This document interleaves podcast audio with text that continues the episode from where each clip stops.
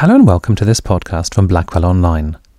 My name is George Miller, and my guest today is Marcus du Sautoy, Oxford Professor of Mathematics and of the Public Understanding of Science.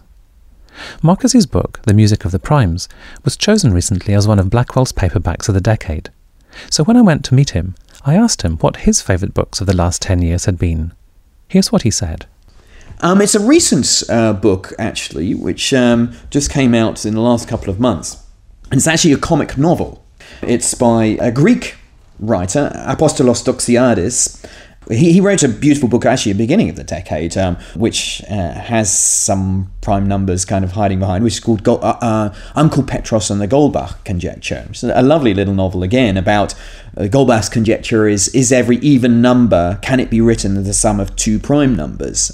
But actually, this book is really it's genuinely something new. I mean, I, have never seen a comic novel sort of tackling ideas of the foundations of mathematics. So it's got at its heart um, great characters at the beginning of the 20th century: Russell, Hilbert, Gödel. Uh, it, it's it's all about the sort of crisis which happened in mathematics when we discovered that all truths cannot necessarily be proved. Uh, and it's got a, a, lovely style to it. I mean, I actually first met Apostolos Doxiadis at a meeting in Mykonos when he was first writing this thing about five years ago. So it's been a long time in the making.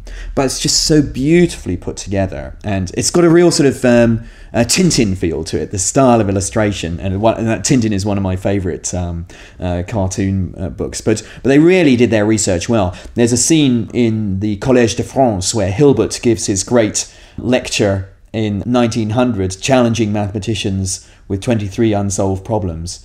And I, have been there in the Collège de France uh, in that lecture theatre when we did a program for the BBC about um, the history of mathematics, and the illustration captures it exactly. So it's a, it's a really uh, magical book, and again, I think a, a, an interesting new take on trying to express uh, science through the medium of a comic novel.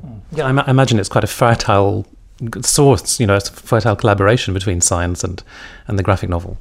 Exactly. I think they've really had some fun ideas exploring how to use cartoon to express interesting ideas of science. So the idea of um, self-referential is uh, uh, statements, which is key to Gödel's incompleteness theorem, is beautifully brought out because one of the narratives is about them writing the comic novel. It's very self-referential, so they just play these lovely games, and then uh, other ideas of an idea, an idea inside an idea, inside an idea, is sort of expressed in terms of bubbles being inside bubbles, inside bubbles. So you, you know, you, there's a lot of fun they've had um, devising this, um, and actually, you know, I really enjoy this challenge of getting science into new, new, different sort of places. And as I, I, I love the theatre, and that's the one place where I've been experimenting. So I worked with uh, Simon McBurney over the last couple of years with Complicité, um, creating a play about uh, the collaboration between Hardy and Ramanujan, one of the stories in the Music of the Primes, um,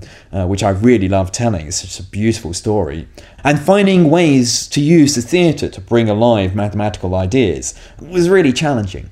I think as we consume more books, in inverted commas, on screen, it will be interesting to see just what the graphic novel is capable of because you can imagine it as a as a vehicle for non-fiction ideas which which might build in music or speech or animation. And you know although all those borders are becoming permeable. All the old genre definitions you know now admit of uh, all sorts of other things that can form part of them.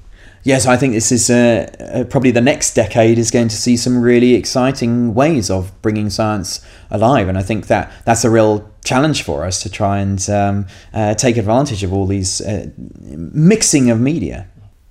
Marcus de Sautoy. You can find Marcus's other choices by going to the podcast page on the Blackwell's website and looking for the podcast for the week of the 27th of November 2009. Thank you for listening to this podcast, and goodbye.